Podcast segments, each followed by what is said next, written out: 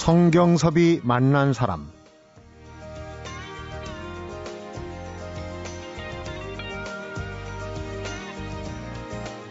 육상의 유적은 대부분 세월의 흔적과 더불어 남지만 바닷속의 난파선은 한순간의 정보를 담고 있다는 점에서 역사의 타임캡슐입니다. 성경섭이 만난 사람, 오늘은 충남 태안 앞바다 해저에서 발견된 고려시대 침몰 선박이죠. 마도 일, 이, 삼 호선 수중 발굴에 이어서 네 번째 난파선을 발굴하고 있는 국립해양문화재연구소 성낙준 소장을 만나봅니다.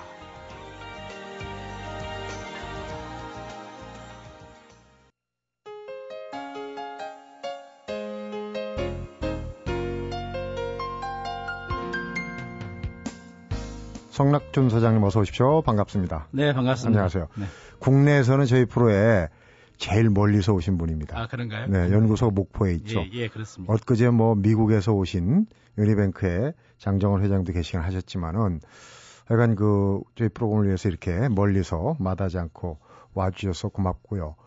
어, 일단 해양문화재연구소. 근데 우리가 이 지상의 문화재에 대해서는 참 관심도 많고 많이 아는데 상대적으로 해양문화재, 특히 이제 좀 뒤에 나오겠지만 수중고고학 이런 쪽은 좀 어, 많이 아시는 분이 드물거든요.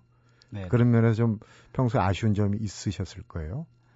이제 해양문화재연구소라고 하면 이제 단순히 연구소 개념만 생각을 하시는데 네. 저희는 이제 전시관에서부터 출발했어요. 그러니까 이 수중에서 발굴한 유물들을 전시하면서 이제 연구소로 지금 운영이 되고 있는데. 네. 육상도 사실은 이제 문화재연구소가 있고요.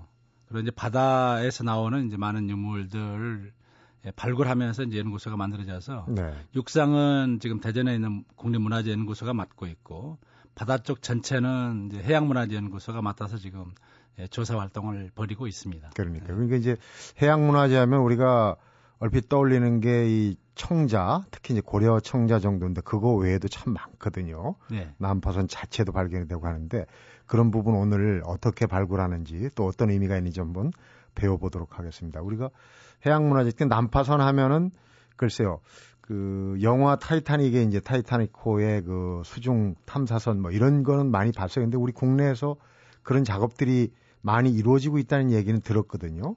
그 해양문화재, 수중문화재는 예. 대체로 어떤 거를 지금 들 수 있을까요? 이제 수중문화재라고 하면 수중에 들어있는 이제 선박 이외에도 이제 유구랄지 뭐 이런 이제 수중에 있는 문화재들을 이제 흔히 이제 수중문화재라고 하는데 네. 우리나라의 경우에는 이제 지반이 이렇게 침하되거나 그런 경우가 별로 없, 없는데 지중해랄지 이쪽 같은 데는 이제 지반 자체가 침하가 되잖아요. 그래서 어.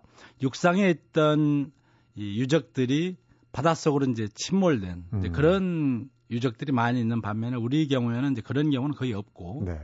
에, 특히 이제 이 서해안 쪽의 경우에는 삼남 지역에 이제 많은 물산들이 육상을 통해서 운송을 했기보다는 주로 네. 이제 바다를 통해서 운송을 했기 때문에 음. 그 조운로를 따라서 많은 난파선들이 지금 있습니다. 네. 에, 그러다 보니까 에, 물속에 들어가면 이제 많은 유물들이 지금 현재 산재해 있는데. 실제로 이제 육상처럼 보이지 않기 때문에 네. 어디에 뭐가 있는지 알 수가 없잖아요.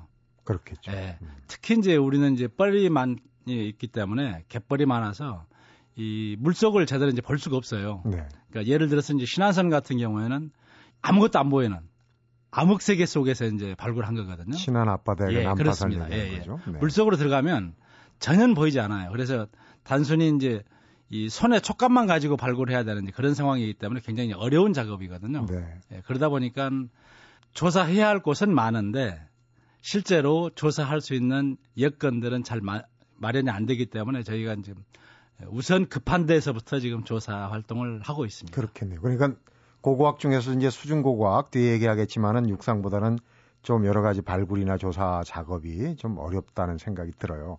그래서 이제 우리 해양문화재가 어떤 것이 있을까? 일단 기존에 발굴돼서 보관하고 있는 것이 이제 그 연구소에 다 전시가 돼 있지 않겠습니까? 예, 그렇습니다. 그러니까 연구소를 간략하게 소개를 해 주시면 아, 어떤 해양문화재가 어떤 식으로 보존되어 있구나 알 수 있을 것 같은데요. 네.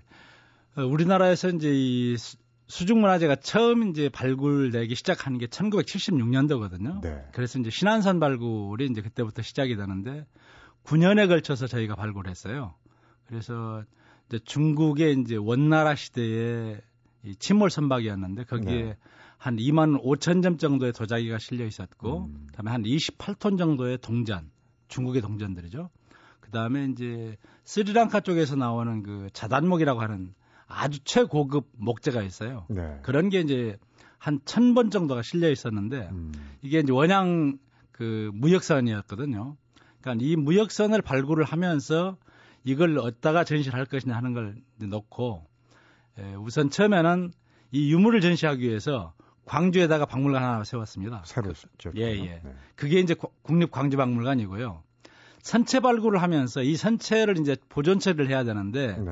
어디서 할까 하다가 목포에다가 보존 처리장을 짓고 거기서부터 이제 보존 처리를 시작을 했는데 음. 한 십 년 걸쳐서 이 보존 처리가 끝나니까 이걸 이제 전시해야 되잖아요. 그렇죠. 그래서 전시관을 짓게 된 게 목포에다가 이제 전시관을 짓고 그러면서 이제 간헐적으로 이 발견 신고되는 중요한 지점에 대해서 저희가 이제 수중 발굴을 이제 또 시작을 했어요. 네. 그래서 가령 예를 들어서 팔십 년대에 완도선이랄지 이런 게 이제 그때 발굴이 이루어진 거거든요. 네. 예. 그래서 주로 이제 어민들이 어로 작업을 하다가 발견 신고를 하면 그 지점을 확인하면서 저희가 발굴을 해야 할지 또는 유물이 집중적으로 매장되어 있는지 그런 것들을 확인하고 나서 네. 이 발굴 조사를 하게 됩니다. 신안선, 신안 앞바다인 난파선 천구백칠십육. 그러니까 어, 본격적으로 이런 그 수중 고고학을 통해서 그 해저 유물들, 문화재들을 발굴하기 시작한 거는 그렇게 오랜 연륜은 아니군요. 네, 그렇습니다. 전시관에서 시작해서 지금 연구소, 그러니까 지금 국내 유일의 수중고고학 해양문화재 연구 전문기관 아니겠습니까? 네, 그렇습니다. 아주 뭐 어깨가 무거우실 것 같은데 네. 좀 전에 그 신안선 얘기를 했어요. 근데 그 유물이 굉장히 많이 나왔는데 그게 이제 우리 그 우리나라로 그때는 이제 뭐 그 우리 저 고려나 조선이나 뭐 이렇게 되겠죠. 네. 어 오는 게 아니라 일본으로 가던 배였다고 얘기를 들었어요. 네, 그렇습니다. 신안선이. 그러니까 이제 신안선 같은 경우에는 중국 원나라 때에 이 무역 활동을 이제 비교적 활발하게 하거든요. 원나라도. 네. 물론 이제 그 전에 이제 송나라도 활발하게 고역 활동을 했지만, 근데 천삼백이십삼 년에 이 중국의 그 영파라고 하는 곳, 절강성 쪽입니다. 네. 영파라고 하는 곳에서 출항을 해가지고 유월 달에 출항을 해요. 출항을 해서 일본으로 가다가 아마 태풍을 만나지 않았나 하는 생각이 들어가는데 에, 최종 목적지는 이 오사카 바로 위에 이제 교토가 있잖아요. 교토. 예, 그러니까 아마 오사카 항 쪽. 그 나니와라고 하는 그쪽으로 들어갔을 가능성이 굉장히 높은데 그까지 못 가고 침몰이 된 거죠. 네. 근데 아마 당시에 이 신안선 같은 경우에 한 척만 다니진 않았을 것이고 선단을 이루어서 아마 여러 척이 다녔을 겁니다. 그러다 보니까 신안선 안에는 대부분은 중국 유물이지만 일부 일본제 유물들이 좀 있고요. 네. 예, 거기에 이제 이 남학신이라고 하는 그 일본 신발, 네. 예, 게다라고 하는데 그런 것도 발견되고 그랬습니다. 네. 이런 그 해저 유물 중국에서 일본으로 가다가 우리 연안에서 침몰했어요. 그럼 이건 공소시효가 있는 겁니까? 이게 영해권이 있는 겁니까? 소유는 어떻게 따지게 되는 건가요? 국제법상 이 우리 영내에서 조사하자는 경우에는 원칙적으로는 우리 관할권 안에 있기 때문에 네. 우리 소유입니다. 음. 다만 확실한 어떤 역사적 근거를 가지고 있거나 네. 예, 또는 분명한 침몰되었다고 하는 그 분명한 기록들이 있는 경우가 있습니다. 네. 그러니까 예를 들어서 이 호주랄지 뭐 이런 데 보면은 소위 동인도 회사의 그 많은 사, 선박들이 왔다 갔다 하면서 침몰되잖아요. 네. 그러면 그 침몰된 기록들이 남아있기 때문에 그런 경우에는 이제 관련국들이 서로 예, 소유권을 주장을 할 수가 소유권 있습니다. 소유권 주장도 할 수 네. 있군요. 네. 그러니까 분쟁에 소지도 있긴 있는데 지금 신안선 같은 경우는 그대로 이제 우리가 네, 분쟁의 소지는 없습니다. 네. 신안선 말고 이제 우리 국내 조은노라 그러나요? 항해하다가 난파 침몰돼 갖고 건져 올린 그런 유물들도 많지 않습니까? 네, 그렇습니다. 어느 정도 됩니까? 지금까지 전체적으로 보면 그 동안에 지금 이제 저희가 선박이 남아 있는 선체가 남아 있는 상태는 지금 저희가 열두 건 조사를 했고요. 네. 그 외에도 이제 선체 없이 유물만 이렇게 발굴한 경우가 또 몇 차례가 더 있습니다. 그래서 네. 열여덟 차례 정도를 저희가 지금 발굴했는데 음. 그 가운데서 이 선체의 경우에는 거의 대부분은 이제 고려시대 배들이고요. 네. 나머지 지금 신안선을 비롯해서 진도선 같은 경우에는 이건 우리나라 배는 아닙니다. 네. 그래서 반구조선 형식으로 이제 만든 이 통나무형의 그런 네. 이제 밑바닥이 남아 있는데 이 경우에는 아마 중국 아니면 일본 배라고 지금 추정을 하고 있는데 그렇군요. 사실은 정확하게 이게 중국 배다 또는 일본 배다 이렇게 얘기를 할 수 없는 에, 왜냐하면 남아있는 부분이 적기 때문에 음. 그걸 정확하게 지금 알 수는 없는 그런 상황입니다. 뒤에서 이제 뭐 신안선 말고도 또 여러 가지 그 건져올린 원형 그대로 건져올린 배들 얘기를 할 텐데 이런 데서 나오는 어떤 그 해저 문화재를 가지고 우리가 유추해서 알 수 있는 말하자면 그 문화재적 가치는 어떤 거를 들 수가 있겠습니까? 흔히 이제 난파선 하면 그 안에 이제 많은 이제 유물들을 이제 화물들을 싣고 있잖아요. 그렇겠죠. 그래서 그런 화물들이 고가의 화물일 수도 있고 또 어떤 경우에는 고가는 아니지만 그 당시에 먹거리들이 잔뜩 들어있는 경우도 있거든요. 네. 네, 그런 경우에는 한 시기에 어떤 특정 시기에 이 모든 일상생활이랄지 먹거리랄지 식생활, 네. 뭐 또 경제생활 뭐 이런 것들을 한꺼번에 많은 정보를 얻을 수 있는 그야말로 음. 이제 타임캡슐의 성격을 가지고 있어요. 그렇구나. 난파선 자체가. 음. 그래서 이제 흔히 이 난파선 하면은 이제 보물선이라는 얘기를 많이 그러니까. 하게 되는데 돈 된다고 그렇죠. 생각하는. 그렇죠. 예.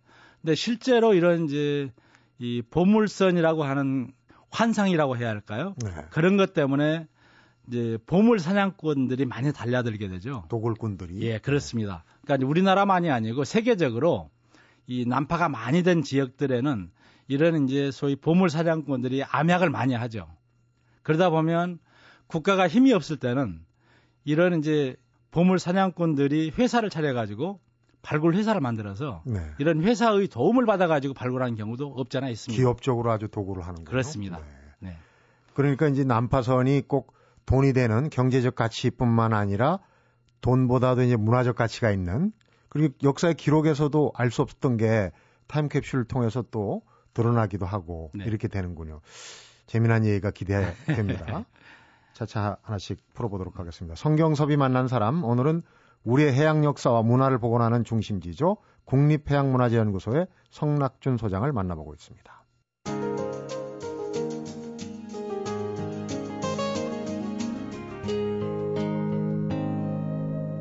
성경섭이 만난 사람.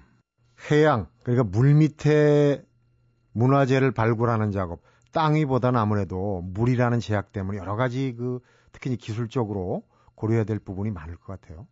네, 그렇죠. 그러니까 바닷속에서 우리가 인류가 활동할 수 있었다고 하는 것 어떻게 보면 꿈의 세계였잖아요. 네. 그러니까 이 차 대전 전만 하더라도 이 깊은 물속에 들어가 가지고 우리가 활동을 할 수가 없었잖아요. 네. 근데 이제 이 차 대전을 통해 사실은 이 잠수 장비들이 많이 개발이 됩니다. 그러면서 이제 이 잠수 활동을 이제 가능하게 하는 장비들이 만들어지고, 네. 그러다 보니까 이제 꼭 사람이 들어가지 않고도 이 기계를 집어넣어서 소위 이제 무인 잠수정 같은 것들을 집어넣어가지고 이제 조사 활동을 할 수 있는 네. 이제 그런 이제 장비들이 많이 또 이제 개발이 되면서 인류의 손이 닿지 않는 미지의 세계가 아니고 이제는 충분히 네. 에, 들여다볼 수 있는 이제 그런 여러 가지 여건들이 만들어졌는데 그렇다고 하더라도 이 수중에서의 발굴은 굉장히 위험합니다. 그렇겠죠. 예. 육상에서 이 작업하는 것이 한 이십분의 일 그 정도밖에는 이제 조사 소위 일량으로 본다고 하면 음. 그 정도밖에는 할 수 없는 그런 많은 제약 조건이 있어요. 왜냐하면 수심이 기, 깊으면 깊을수록 수압이 높아가잖아요. 네. 그러다 보니까 장시간 작업을 할 수가 없습니다. 우선은 또 하나는 이 바다라고 하는 건 항상 이 조류가 많잖아요. 조류가 세요. 그리고 이제 예. 배가 가라앉은 데가 또 그렇죠. 더욱 그런 데겠죠. 예, 그렇습니다. 그러다 보니까 이 조류가 센 곳에서는 자기 몸 하나 지탱하기도 어렵잖아요. 네. 그러니까 이 정조 시간이라고 해서 밀물과 썰물이 교차되는 그 시간을 이용해 가지고 이제 이 발굴 작업을 하게 되는데, 네. 그러니까 예를 들어서 이제 모래사질, 그러니까 사질토로 되어 있는 바닥이 그런 경우에는 비교적 투명하게 잘 보이지만 우리 근해의 경우에는 거의 대부분이 갯벌이 밑에가 있기 때문에 네. 잘 안 보이기 때문에 음. 작업하는데 굉장히 어려움이 있습니다. 에, 또 하나는 이제 에, 최근에 와서는 이제 이 연근해 쪽에 양식장들이 굉장히 많아요. 네. 그러니까 폐기물이랄지 뭐 이런 것들이 굉장히 그 이 폐기물들이 많기 때문에 이걸 피해서도 조사를 해야 되는 이제 그런 어려운 상황이 있어서 네. 저희가 이제 이 작업을 할 때는 안전 또 안전, 안전 제일 주의로 일단은 저희가 지금 조사에 임하고 있는데 네. 굉장히 어려운 작업들을 지금 하고 있습니다. 거꾸로 보면 또 이 뻘 때문에 시계 시야가 흐리다고 그러는데 그 뻘 때문에 또 이게 보존이 되는 그런 어떤 이율배반적인 게 있다고 얘기를 들었어요. 예, 그렇습니다. 어, 뻘 속에 가라앉게 되면 거의 반진공 상태가 되거든요. 음. 근데 이제 이 노출이 되어 있는 상태에서는 이 나무 같은 것들은 보통 한 오 년 정도 되면 그 바다 점벌레라고 하는 게 있어요. 유공충이라고 해서. 네. 어. 이런 점벌레가 먹기 시작하면 소위 스폰지처럼 막 먹어 들어가요. 네. 그러다 보면 한 오 년 정도 되면 형체도 없이 다 사라집니다. 그렇군요. 근데 뻘 속에 들어가 있으면 보통 뻘에서 한 삼십 센티미터 아래로 내려가 있다고 하면은 비교적 안전하게 보존이 잘 되어 있습니다. 음. 그래서 이제 우리가 발굴하면서도 이 고려시대에 이제 그 조운선들을 몇 척을 발굴했는데 그런 경우에 이 먹거리들이 그냥 그대로 남아 있었어요. 그렇군요. 쌀이랄지 또는 그 벼, 콩 뭐 이런 것들이 그 상태로 메주 뭐 이런 게 그 거의 그 상태로 이제 뻘 속에 남아 있었기 때문에 저희가 네. 이제 발굴할 수 있었던 거죠. 그러니까요. 어떤 면에서는 도움이 되는 부분.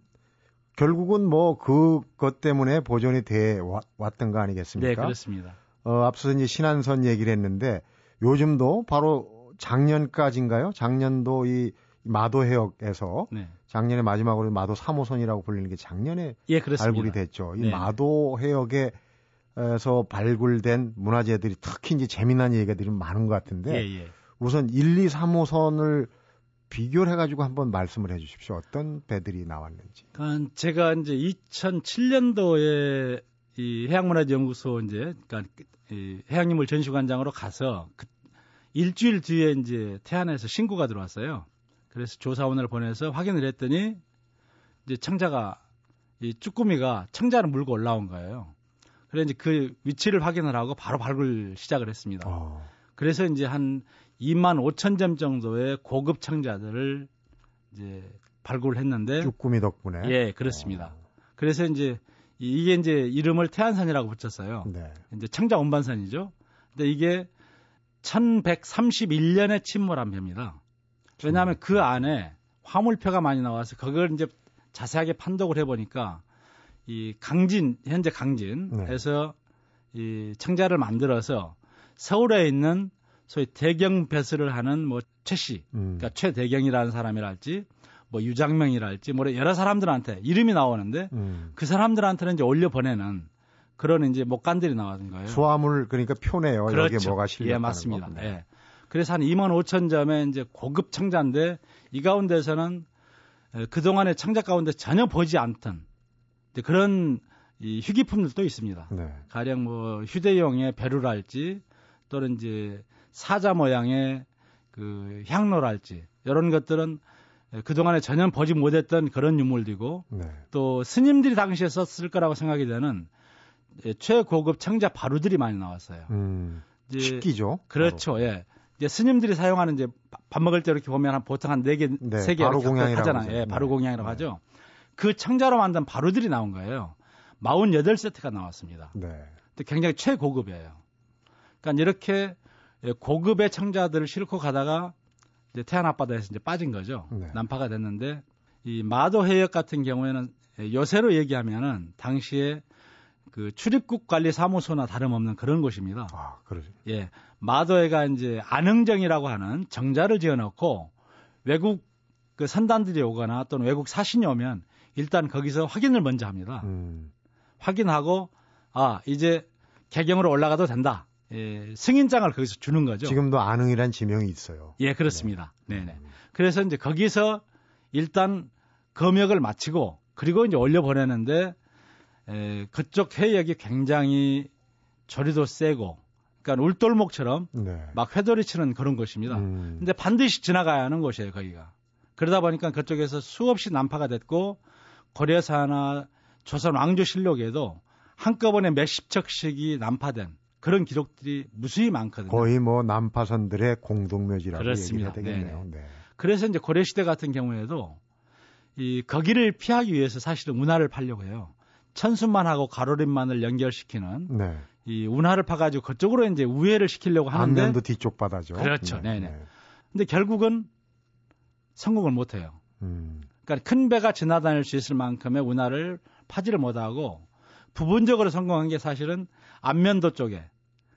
안면도가 옛날에는 섬이 아니고 이 반도입니다. 네. 그걸 잘라가지고 그 천수만 가운데를 잘라서 배가 천수만으로 들어갔다가 다시 나오게. 아, 그렇게. 이렇게 한 것이거든요. 어. 그러다 보니까 마도 해역에서 저희가 그동안에 지금 광역 탐사를 하면서 닷돌만 한 팔십 개 이상을 저희 현재 인양을 했습니다. 네. 그러니까 무수히 많은 배들이 거기서 정박도 했고 난파도 되고 음. 그런 것이기 때문에 이 시대를 망라해가지고 거기서 많은 유물들이 지금 쏟아지고 있고 그래서 네.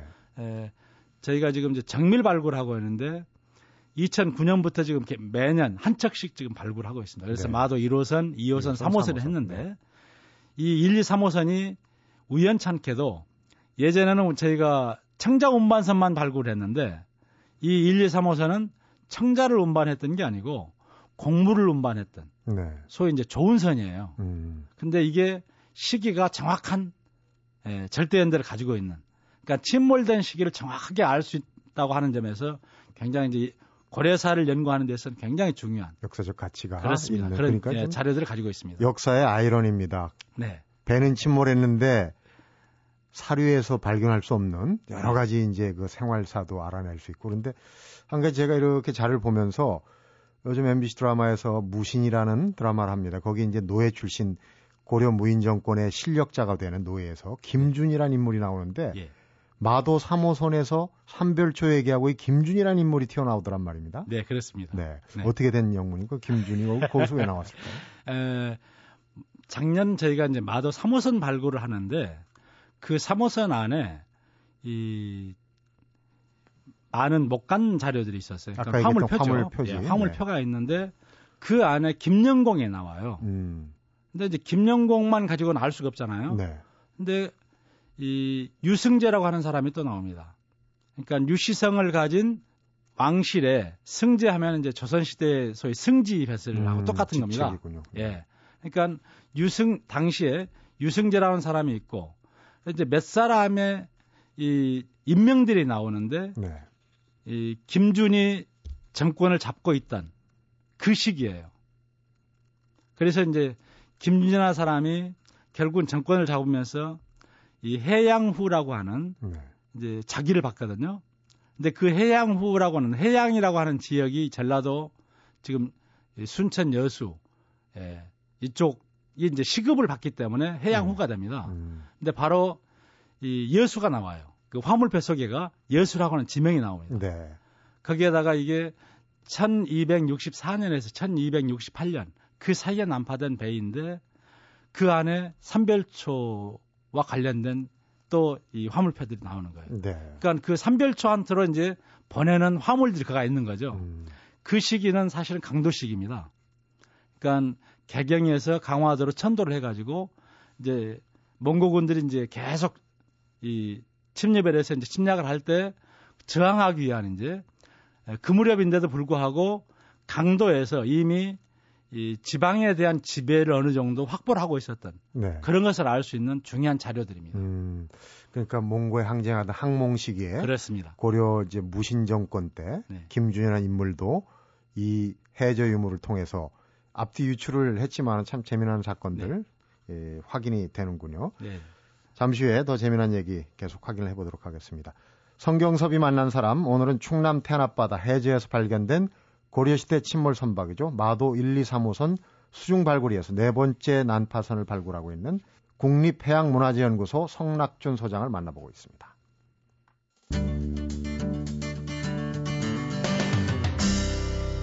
성경섭이 만난 사람. 이 해저의 문화재가 발굴하는 그 과정도 어렵지만은 또 건져내서 보존하고 전시하고 하는 것도 지상하고 또 다르게 해서 건져 올리다 잘못하면 또 유실될 수도 있고요. 그런 부분들이 좀 어려울 것 같은데요. 그래서 저희는 이제 이 보존과학 하는 친구들이 지금 이제 함께 이 조사에 참여를 하고 있습니다. 네.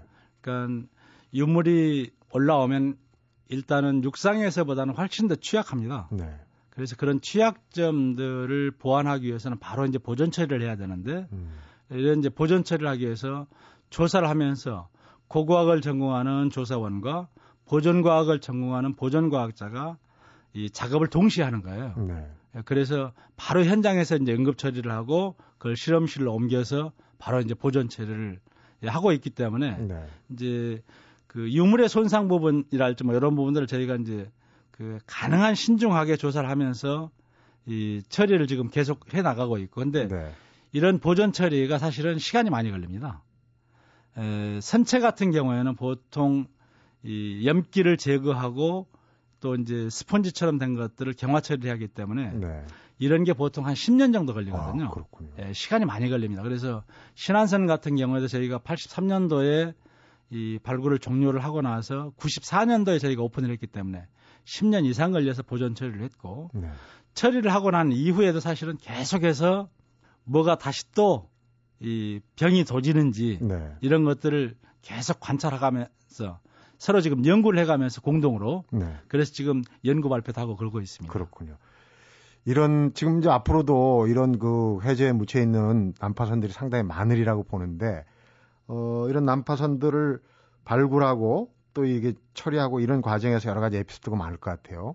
기억에 남는 일화들 혹시 있으면 재미난 거. 어, 전 이제 신안선 발굴을 할 때 사실은 이제 신안선 발굴에 참여를 했었어요. 네. 에... 이제 그 시기에 이제 신안 유물을 먼저 손으로 만지기 시작한 게 발굴 현장에서가 아니고 네. 박물관에 들어와서 신안 유물부터 만지기 시작했거든요. 그런 와중에서 소굴품들이 그때 굉장히 많이 들어왔어요. 음. 그러니까 실제로 신안선 같은 경우에 지금 도굴 압수된 게 한 네. 이천오백 점 정도 됩니다.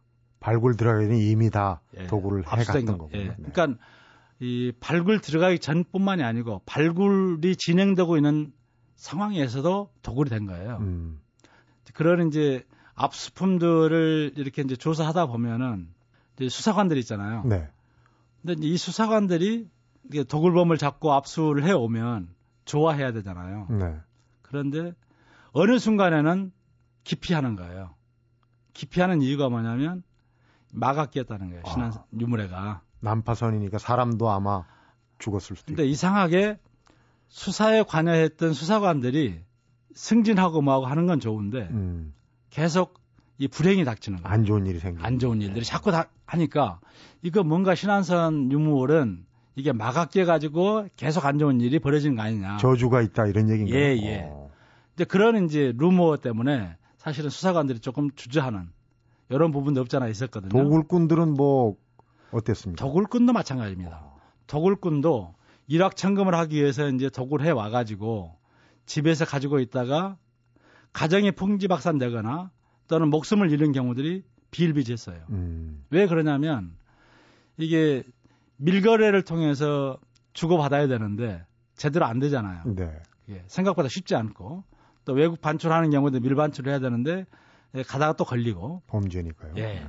근데 그러다 보면 걸리면 감옥에 들어가야 되고, 예. 또 유물은 압수당하고, 음. 그러다 보니까 가정들이 이제 점점 이제 풍지박산되면서 해체가 되거나 이제 그런 불행들이 계속 닥쳤기 때문에 네. 이제 신안선의 저주라는 이제 그런 얘기들이 들어 있었습니다. 그렇군요. 우수수한데요. 네. 어, 이 저 국립해양문화재연구소 홈페이지를 제가 들어갔더니 기사도 있습니다만은 홍어장수 문순득의 동아시아 표류 이야기 하면서 이 송 소장님이 여러 가지 꾸미시는 일을 좀 짐작할 수 있는 이런 프로그램들이 있더라고요. 근데 우선 궁금한 게 홍어장수 이야기가 그렇게 어떤 우리 동아시아 문화하고 연관이 있다면서요? 아, 그렇습니다. 그러니까 저희가 지금 이제 해양문화재 연구소잖아요. 그래서 해양문화재 하면은 수중문화재만이 아니고 네. 에, 저희가 지금 이제 해양문화유산들을 지금 이제 조사 연구를 하고 있거든요. 그래서 네. 뭐 섬이랄지 도서문화랄지 이런 이제 에, 것들을 이제 조사를 하면서 이제 수군진도 조사를 하고 있고 네. 그런 와중에서 이제 우리 해양 교류사 이런 쪽도 저희가 이제 관심을 가지면서 이 천팔백 년대 초반에 이 문순득이라고 하는 이제 우이도에 사는 사람이었는데 네. 이분이 이제 소위 요새 얘기하면은 중간 도매상이라고 해야 할까요? 네. 그러니까 어선에서 잡은 고기를 모아서 음. 저예지로 가지고 나와서 수집상이군요. 파, 예, 그러니까. 수집해서 네. 파는 그런 분이 바로 이제 문순득이라는 사람이에요. 근데 이분이 고기를 모아서 이제 목포로 나오려고 하다가 표류를 돼서 음. 지금 오, 오키나와죠. 유구죠. 유구. 네. 유구국으로 갔다가 다시 이제 귀환을 하다가 또 표류가 또 돼가지고 표류가 어. 필리핀으로 갔다가 필리핀에서 이 마카오로 갔다가 중국 대륙을 통해서 삼 년 좀 넘게 다시 돌아옵니다. 바람만장하군요. 예. 그러니까 이제 바로 이제 이렇게 돌아오는 와중에서 이 외국의 많은 것들을 보지 않았겠습니까? 네. 실제로. 네. 그래서 이제 이런 것들을 이제 구술을 하는데 당시에 이제 그 실학했던 분들 이런 분들이 이제 중앙 정치에 이제 연루가 되면서 유배들을 많이 이제 오게 되는데 네. 정략전이라고 하는 유명한 유명하죠. 예, 그 정략전이라는 분이 예. 의도에 이제 유배를 오잖아요. 그래서 문순득이 그렇게 표류해가지고 다시 돌아왔다는 얘기를 듣고 정략전이라는 분이 그 문순득의 표류했던 내용들을 쭉 이제 기록으로 남기는 거예요. 그게 네. 이제 표의 시말이거든요. 근데 음. 이 정략전의 제자였던 이광희라는 분이 다시 본인의 문집을 만들면서 또 표의 심화를 거기다 실었습니다. 네. 그래서 이제 이 당시에 이 외부 세계와 접촉을 했던 네. 문순득이라는 사람을 통해서 외부 세계를 알아볼 수가 있잖아요. 네. 그러니까 이제 그런 점에서 이 금년도에 이제 저희가 이 천초 문순득을 주제로 해가지고 특별전도 지금 마련을 하고 있는데 네. 해양 민속이랄지 해양 문화 또는 해양사 이런 전반적인 네. 해양과 관련된 그런 내용을 주제로 해서 저희가 이제 연구소에서는 조사, 연구, 전시 이런 네. 것들을 종합적으로 지금 하고 있습니다. 네. 오늘 얘기를 들어보니까 정말 이 해양문화재 수중고고학도 재미난 부분이 상, 상당히 많은데 우리가 좀 관심 밖에 있었구나 하는 그런 깨달음을 갖습니다. 앞으로 좀 그런 부분에서 우리 대중화, 국민들이 좀 많이 알 수 있도록 힘써 주시기 바랍니다. 오늘 그 타임캡슐 타고 난파선 얘기 들어봤는데 재밌게 아주 유익하게 잘 들었습니다. 고맙습니다. 아, 예, 감사합니다. 성경섭이 만난 사람, 오늘은 국립해양문화재연구소의 성낙준 소장을 만나봤습니다. 바다 밑에서 목선 일부하고 유물들이 오늘날까지 남아 있을 수 있었던 이유, 갯벌에 파묻힌 상태에서 오랜 시간 산소 공급이 끊겼기 때문이라고 하네요. 반대로 선체가 물에 노출되면 오 년 이내에 형체도 없이 해체된다고 그러죠. 모든 결과에는 그 어떤 원인이 반드시 있다는 것. 오늘 수중고고학과 만남에서 또 하나를 배웠습니다. 성경섭이 만난 사람, 여기서 인사드리겠습니다.